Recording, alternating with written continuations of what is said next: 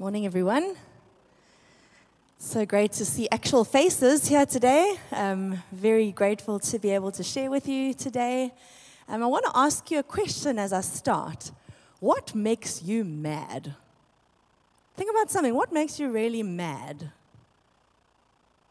Or maybe to think as a second question, what makes you upset? What really upsets you? maybe it's, you know, when someone talks over you. Oh, that's irritating, hey? Or being cut off in traffic. Maybe it's bad service at, at, a shop or at a restaurant. Maybe it's, maybe it's littering, seeing people litter. Um, maybe it's people talking with their mouths full of food. Hey, what makes you upset? What makes you mad? Being told that you're wrong? Now, that's a trigger point for quite a few people. Being ignored Maybe being given, given advice when you didn't actually ask for it? What makes you mad? What makes you upset? Well, I came across some children who, in these moments, are incredibly mad or upset, and it's for these following reasons. Have a look at the picture on the screen. Well, this poor little guy is really mad because the microwave just ate his dinner. And what about this next one? Shame. She realized that Darth that Darth Vader was the bad guy. She's just realized. What about the next one? Well, she was cross because her mom told her that he, she is not allowed to touch the dog's poop. Or the next one, he's really upset because he can't find the red ball that he wants to play with. It's just behind the poor little guy. What about this one? He wants to read this book and he's trying to pick it up. And he's mad because he can't. and lastly, this poor little, I don't know if it's a boy or a girl, worked out that the ice cream is in fact cold. Shame. It was a bad day all around. What makes you mad? You know, it's not just kids who get upset or mad about silly things. Um, I read about some adults this week that said the thing that makes them maddest are the following people turning their car around in my driveway when they're not coming to visit. People sucking suckers makes them mad. The sound of my alarm clock, I can resonate with that one a little bit. What about this one? People sitting down too hard. Just triggers this poor person. Emotions are funny things, aren't they? Anyway, today we're going to be speaking about some issues, like John mentioned, that often make people mad or upset, but not for silly reasons. In fact, it's an issue that makes God quite mad and upset. But before we dive in, I want to remind us that we are in this series where we are speaking about the phrase capital C citizen. So we're speaking about how to be a heavenly citizen while we are living here on earth. So let's remind ourselves we are citizens of a kingdom where God is the king. And God is good. The king is good. He has a law and he has a will and the law, his law and his will is good.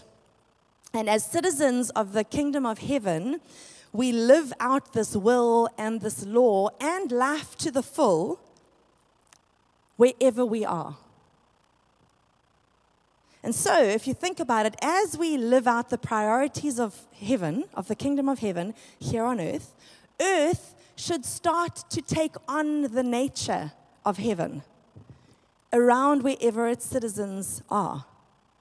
The rule of the king should start to be seen and experienced here on earth more and more. Because his ambassadors and his representatives, his capital C citizens, are living out the way of his kingdom. And so we're speaking about being a capital C citizen. That is our primary citizenship. Our primary citizenship is our heavenly citizenship, even though geographically we are here on earth. And so the huge question for today is why does it not? Why does earth not look like heaven? When I look around, I don't see heaven on earth everywhere I look. And I don't think that it's just something wrong with my eyes. When I look around, I see a lot of brokenness. I see unkindness. I see things like gender based violence or xenophobia or poverty, racism, corruption, brokenness, hatred. I see injustice all around.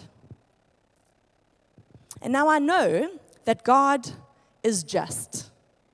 The king of the kingdom of heaven is just. God is just. Scripture describes him as that. And he describes himself as that. He loves justice. He calls himself the God of justice. Isaiah 30, verse 18 says, For the Lord is a God of justice. Blessed are all who wait for him.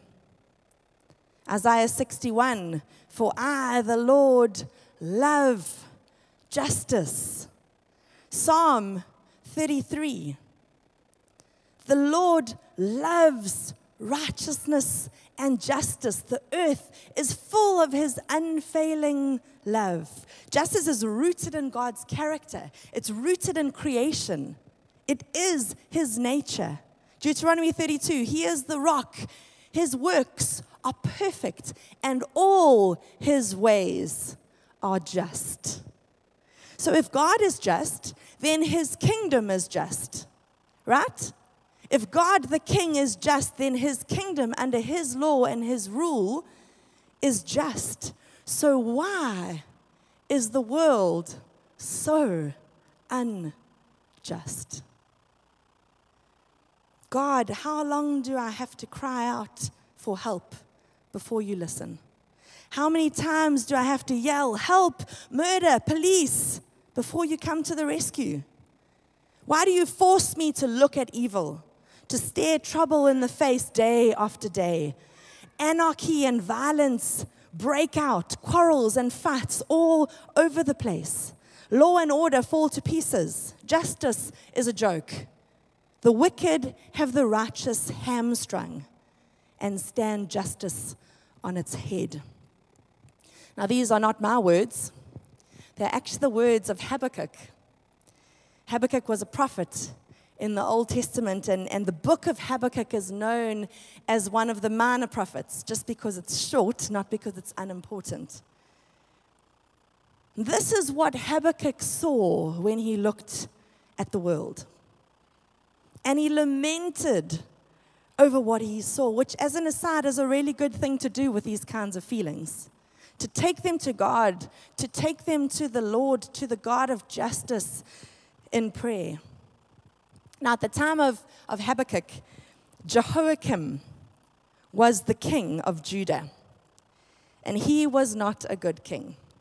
If you follow the history of Israel and Judah, they had lots of good and not so good kings. But Jehoiakim was one of the bad kings, and he was said to have loved the finer things in life. He took on huge amounts of slave labor to build beautiful palaces for himself. He threw out the religious reforms that his father, Josiah, who was the previous king, had put in place, and Josiah was a good king. But Jehoiakim threw out all those religious reforms, and in fact, he reintroduced the worship of idols. And essentially, Jehoiakim brings about the downfall of Judah. At the time of Habakkuk, Judah was an awful nation. It was a poor shadow of what it once was. And essentially, it was a society that was collapsed in evil and exploitation, and it was ruled by a selfish and corrupt king. And this is when Habakkuk speaks. And I would like to show you right now a video by the Bible Project that sums up for us the entire book of Habakkuk. I want to encourage you to take notes because they speak pretty quickly, but it's going to give you an overview of the book of Habakkuk. So have a look at the screen. The book of the prophet Habakkuk. He lived during the final decades of Israel's southern kingdom, and it was a time of injustice and idolatry. He saw the rising threat of Babylon on the horizon, and that was not good news for anybody. But unlike the other prophets, Habakkuk does not accuse Israel. He doesn't even speak on God's behalf to the people. Rather, all of his words are addressed personally to God. And the book tells about Habakkuk's personal struggle, his journey of trying to believe that God is good when there is so much evil and tragedy in the world. And so Habakkuk's words are actually poems of lament, and they're very similar to the laments that you find in the book of Psalms. The poet lodges a complaint and then draws God's attention to suffering or injustice in the world, demanding that God do something. And knowing about this lament form, it's actually the key to understanding the design and message of this short book. Chapters 1 and 2 are framed as a back and forth argument between Habakkuk and God. And the prophet lodges two complaints to which God offers two responses. His first complaint is that life in Israel has become horrible. The Torah is neglected, resulting in violence and injustice, and it's all being tolerated by Israel's corrupt leaders. And Habakkuk, he's crying out, asking God to do something, but nothing seems to change. But then all of a sudden, God responds. He says that he's very aware of the corruption of his own people, Israel, and that he's summoning the armies of Babylon to bring down his justice on Israel. And very similar to the message of Micah or Isaiah, God says he will use this terrifying empire to devour Israel because of their injustice and evil. But Habakkuk has a problem with this answer, and so he offers his second complaint. He says Babylon is even worse than Israel. They're more corrupt, they're more violent, they've deified their own military power, they treat humans like animals, gathering them up like fish in a net, he says.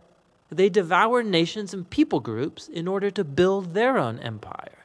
And so Habakkuk says, How can you, a holy, good God, use such corrupt nations as your instruments in history? He demands an explanation. In fact, he depicts himself as a watchman on the city walls, waiting for God's response, which eventually comes. God tells Habakkuk to get out some tablets and chisel and write down what he sees and hears. It's a vision about an appointed time in the future. That even though it may seem slow in coming, it will eventually come. In fact, God says that the righteous person will live by their faith in this hope and vision. So, what is this divine promise that Habakkuk is supposed to write down? It's that God will bring Babylon down.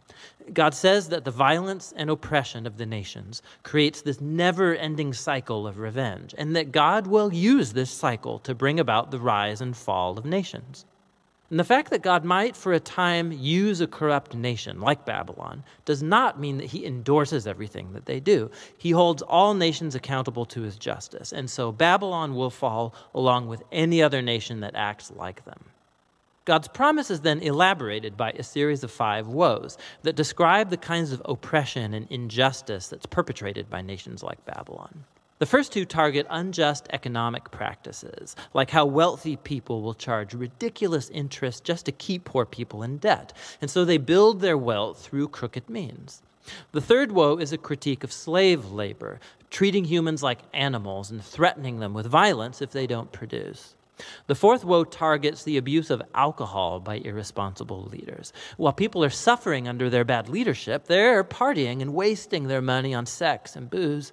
And the last woe exposes idolatry, the engine that drives such nations. They have made money and power and national security into their gods, offering these allegiance at all costs. And so people become slaves to their own national empire.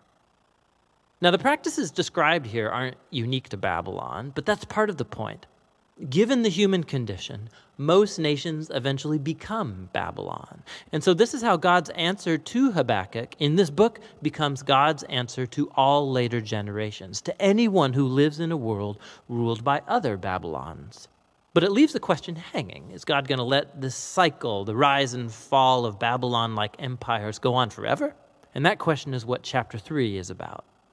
We're told that this is a prayer of Habakkuk, and it begins by Habakkuk pleading with God to act now in the present like he has in the past in bringing down corrupt nations. And what follows is a very ancient poem. It first describes a powerful, terrifying appearance of God. It's very similar to the opening poems of Micah and Nahum, and similar to the appearance of God at Mount Sinai in the book of Exodus. There's cloud and fire and earthquake. When the Creator shows up to confront human evil, everybody will be paying attention. Habakkuk then goes on to describe this future defeat of evil as a future exodus. So, just like God came as a warrior and he split the sea in his battle against Pharaoh, Habakkuk says that God will once more bring his judgment down on the head of the evil house. So, Pharaoh, like Babylon, has become here an archetype of violent human nations. But at the same time, we're told that when God confronts evil, he will save his people and his anointed one. It's a reference to the king from the line of David.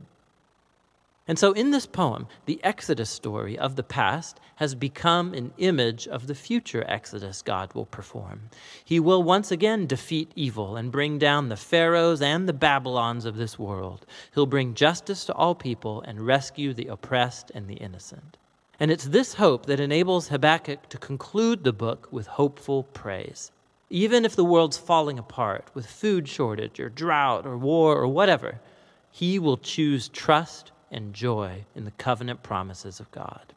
And so Habakkuk, by the end of this book, becomes a shining example of how the righteous live by faith.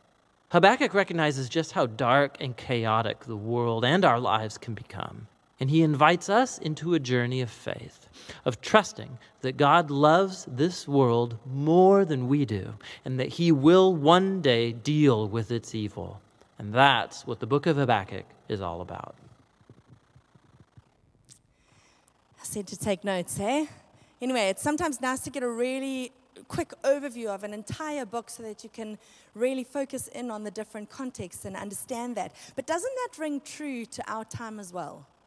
I mean, I don't know about you, but I mean, Habakkuk's first complaint to God is that the Torah is rejected, there are corrupt leaders, and there's violence and injustice all around.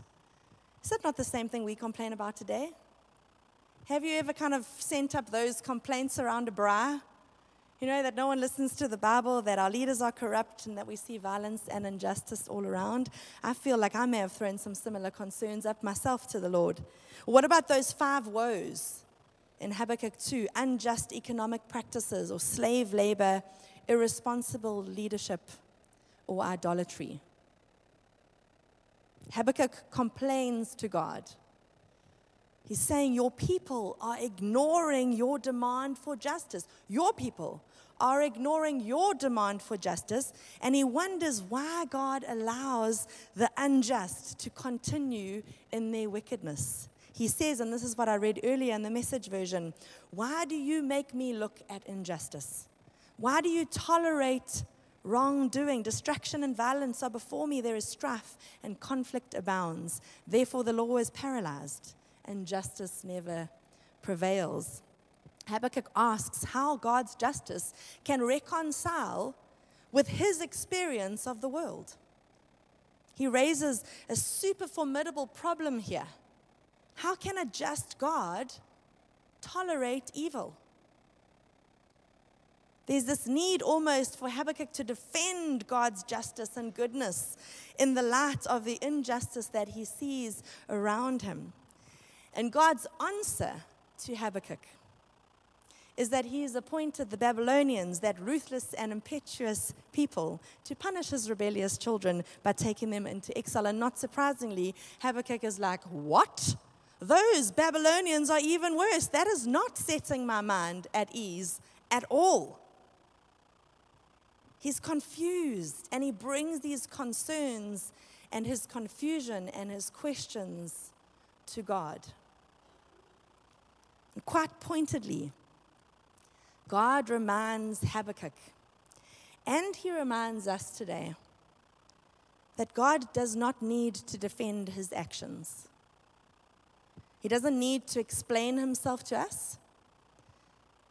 And that his thoughts are not our thoughts, and his ways are not our ways, as we read about in Isaiah. And God says to Habakkuk these words that in fact are requoted three times throughout the New Testament. He says, The righteous person will live by his faithfulness.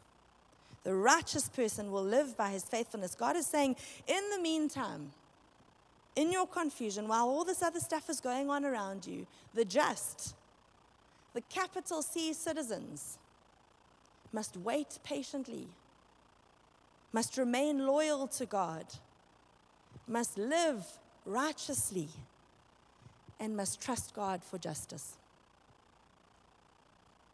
So, our question for today how are we to live as capital C citizens in an unjust world?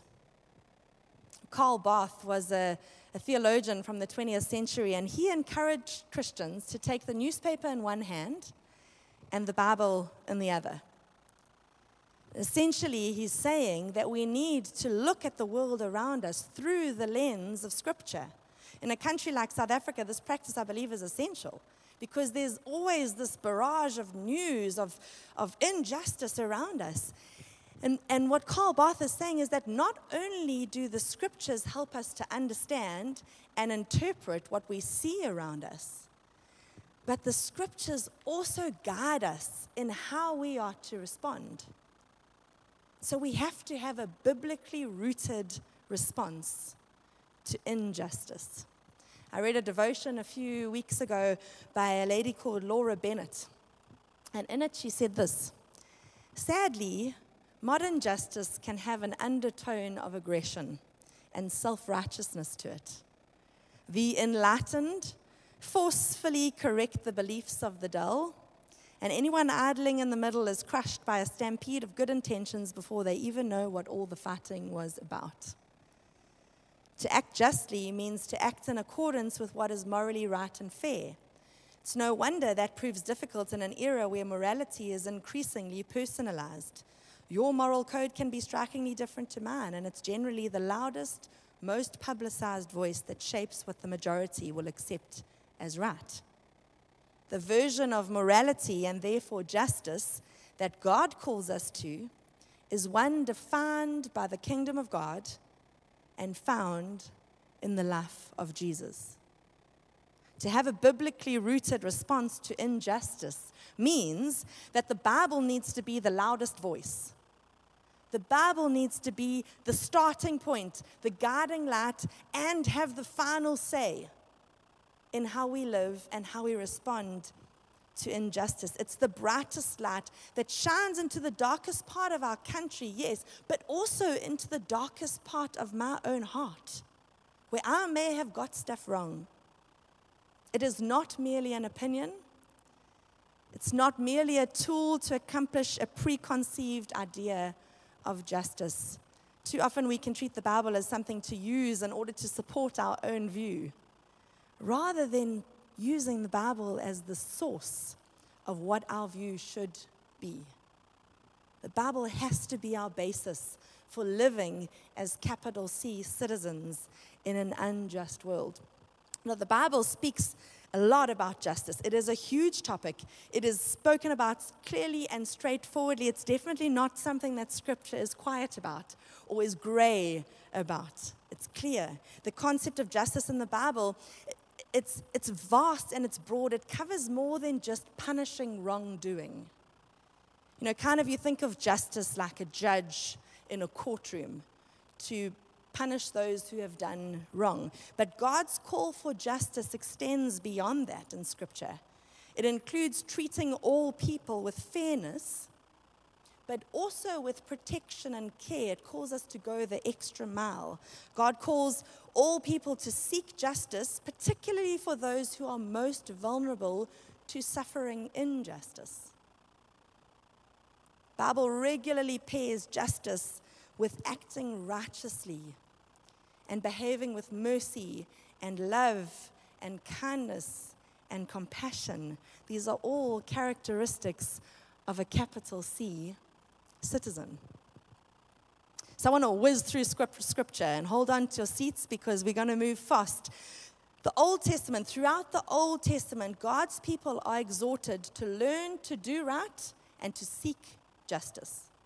In practical ways as well, to defend the oppressed, to take up the cause of the fatherless, to plead the case of the widow, to not pervert justice, and not show partiality to the poor or favoritism to the great. And you'll notice that scripture verses and references are going up on the screen behind me. This all comes straight from scripture. People are encouraged to follow justice and justice alone. The prophets also rail against injustice. Amos threatens judgment on those who oppress the innocent or take bribes or deprive the poor of justice in the courts. Zechariah extorts God's people to administer true justice. Show mercy and compassion to one another. Do not oppress the widow or the fatherless, the foreigner or the poor, all people who face injustice regularly. Hosea pleads with people to return to God and maintain love and justice. And they take it a step further, insisting that the right worship of God cannot exist without loving justice. One example, but it's all over the prophets, is Micah. He's kind of saying to the people, stop with the sacrifices until you get this right, because he has shown you what he requires of you, he says to act justly and to love mercy and to walk humbly with your God. In the New Testament, Jesus echoes the voice of the prophets. He calls out the Pharisees for focusing on all of these religious practices, all the while neglecting justice and the love of God. Justice holds a central place throughout Jesus' teaching, throughout his ministry. And essentially, for Jesus, he says over and over again loving Jesus and loving your neighbor Jesus' Good Samaritan definition of neighbor, of the word neighbor, those two things can't be separated. It's a dual focus. You can't love Jesus and not love the least of these, as Jesus calls them in Matthew 25, and vice versa. You can't love the least of these and not love Jesus. It's a dual focus, it's both all the time. R.S. Sanchez says our relationship with our neighbor is a good barometer of our relationship with God. Justice is huge in God's kingdom, huge. And therefore, it should be huge for capital C citizens who are living out his kingdom on earth. Indifference is not an option. And remember, this is not done to win God's favor at all. It's not to gain salvation. It's, it's not because we are going to get saved if we do this. No, salvation is a free gift of God.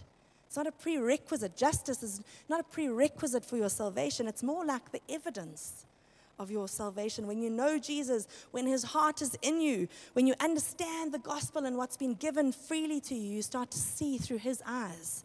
And as we follow Jesus, we do what he did. We love who he loved.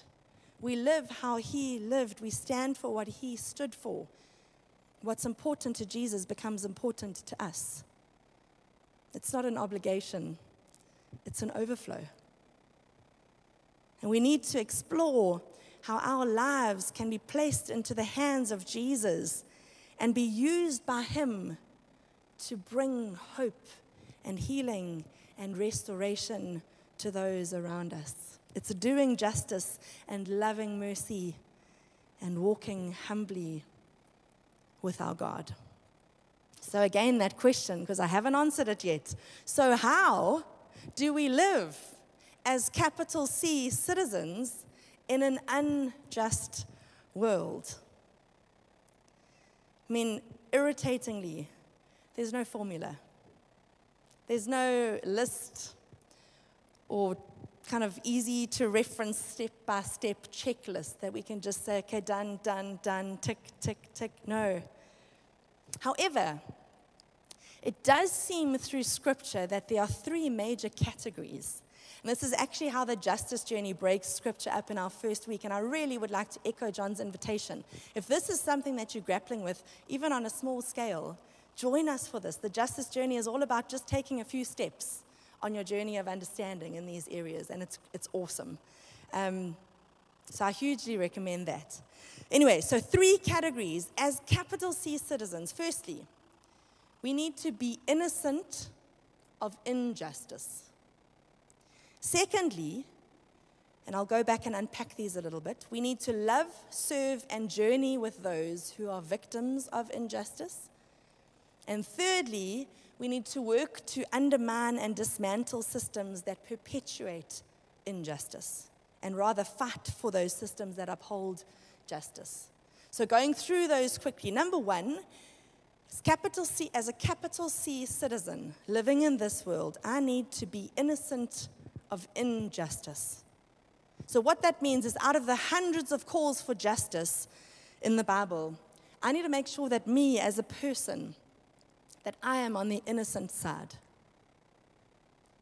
And then to take that a step further to the people in my area of influence, that we are on the innocent side. It's all over the Old Testament what you shouldn't do. For example, don't oppress, don't push down, don't exploit, don't favor one group over the other. And also what you should do. You know, make sure you pay your employees properly and on time, speak up for the marginalized. And so there's these things all over Scripture, these calls for justice. And I need to make sure that I am on the innocent side of injustice. Even if we go back to Habakkuk and we look at those five woes, remember unjust economic practices. Am I on the innocent side of these? These same things that I complain about, perhaps? You know, is there any area of, of my wealth that is being brought about through crooked means? Am I innocent in this area of, of economic practices? What about slave labor? How do we pay those who work for us? Whose standard do we go by? Is it God's standard? Is it the standard of the person down the road? Irresponsible leadership. What do I do with my influence? Idolatry. Where does my true allegiance lie? Is it to, to comfort or to money or to power over God's ways? Or is it to God's ways first? How much do we fall short in these very things that we lament to God over. Make sure that I am on the innocent side of injustice. And if we realize that we're not, make right. You look at the story of Zacchaeus in Matthew 19, in Luke 19, sorry. And he had recognized that he had exploited his position as a tax collector. He had taken advantage. And he met with Jesus and realized that he was wrong. And so he went back and he apologized and he repaid even more than he took. As capital C citizens in an unjust world, we need to be innocent of injustice. Secondly, we need to love, serve, and journey with those who are victims of injustice. Just look at Jesus. He drew people in from the margins. He disregarded social stigmas. He touched the untouchables. He located himself in poverty. He went to people and accepted and served and loved and touched and healed and walked with and embraced. He was moved with compassion. When he saw people, he described them as being like sheep without a shepherd. He was moved with compassion. When last was your heart moved with compassion at something you saw around you? Has it perhaps become a little bit hard? Maybe we need to bring our hearts into the molding hands of Jesus and say, Help me to feel how you feel. We need to love, serve, and journey with. We need to do this with wisdom, obviously. And in an adult to adult relationship, this isn't a project that we take a person under our wing as a project. No. Where can I start? Well, I can start with the widow, the orphan, the foreigner, and the poor. There's lists in scripture. But those people are vulnerable to exploitation. They have less of a voice, who tend to not be represented. Who are those people around you? Maybe that's where you can start. Or perhaps it's feeding the hungry, or giving a drink to the thirsty, or welcoming the stranger, or clothing the naked, or helping the sick, or visiting those in prison. That's another list that Jesus gives us in Matthew 25. You don't have to look far to find an answer to that question where can I start? But as capital C citizens, we need to love, serve, and journey with those who are victims of injustice. And then, thirdly and lastly, we need to work to undermine and dismantle systems that perpetuate injustice, so that make it go on and on from generation to generation.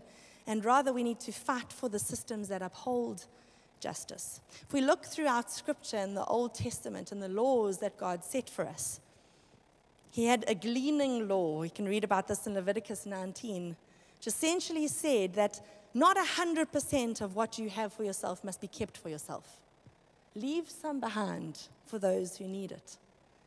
There was the Jubilee law in, in Leviticus chapter 25 that kind of was saying that if you landed in poverty, which happens, through sin or oppression or calamity. But those people had a way of eventually getting out of it in the year of Jubilee.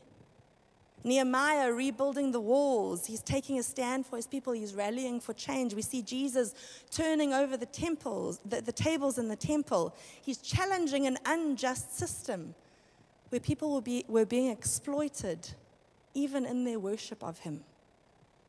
Obviously, the context in Scripture is very different to what we are living in now, but how can we, where can we see systems around us that are enforcing that justice continues, injustice continues from generation to generation to generation? And how can we use the same principle?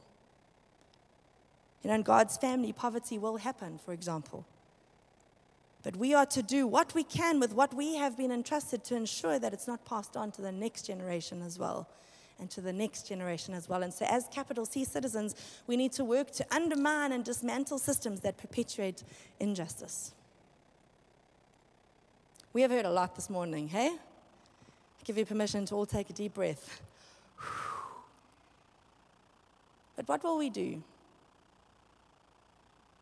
How will we live? How will we live as capital C citizens in an unjust world? Tomorrow. That's up to us. Scripture is clear. God's voice on this is loud. Will we listen? Now, I want to encourage you to take one active step today, just one, to make one decision today, or one change, just one thing, but to do one thing. I want to invite you all to stand. So I would like to pray a blessing over us all as we end the service. Even if you're at home, you can stand in your living room or wherever you are. This is an old Franciscan blessing that I've held very dear to, to me in all the years of ministry because it is powerful. And I want to pray this over our lives this morning as we allow all of this that we have heard to settle in our hearts and to land. And as we decide to listen to God's voice and the prompting of His Spirit in our lives on this matter, let's pray together. May God bless you with a restless discomfort about easy answers, half truths, and superficial relationships so that you may seek truth boldly and love deep within your heart. May God bless you with a holy anger at injustice, oppression, and exploitation of people, so that you may tirelessly work for justice, freedom, and peace among all people. May God bless you with the gift of tears to shed with those who suffer from pain, rejection, starvation, or the loss of all they cherish, so that you may reach out your hand to comfort them and transform their pain into joy. And may God bless you with enough foolishness to believe that you really can make a difference in the world, so that you are able, with God's grace, to do what others claim cannot be done. And as Amos prayed, let justice roll on like a river, righteousness like a never failing stream. And all God's people said, Amen. Amen. And I pray that you will have a great week. Thank you for being here with us. Thank you for being online with us. Have a great week and let justice roll on like a river. God bless. We'll see you next time.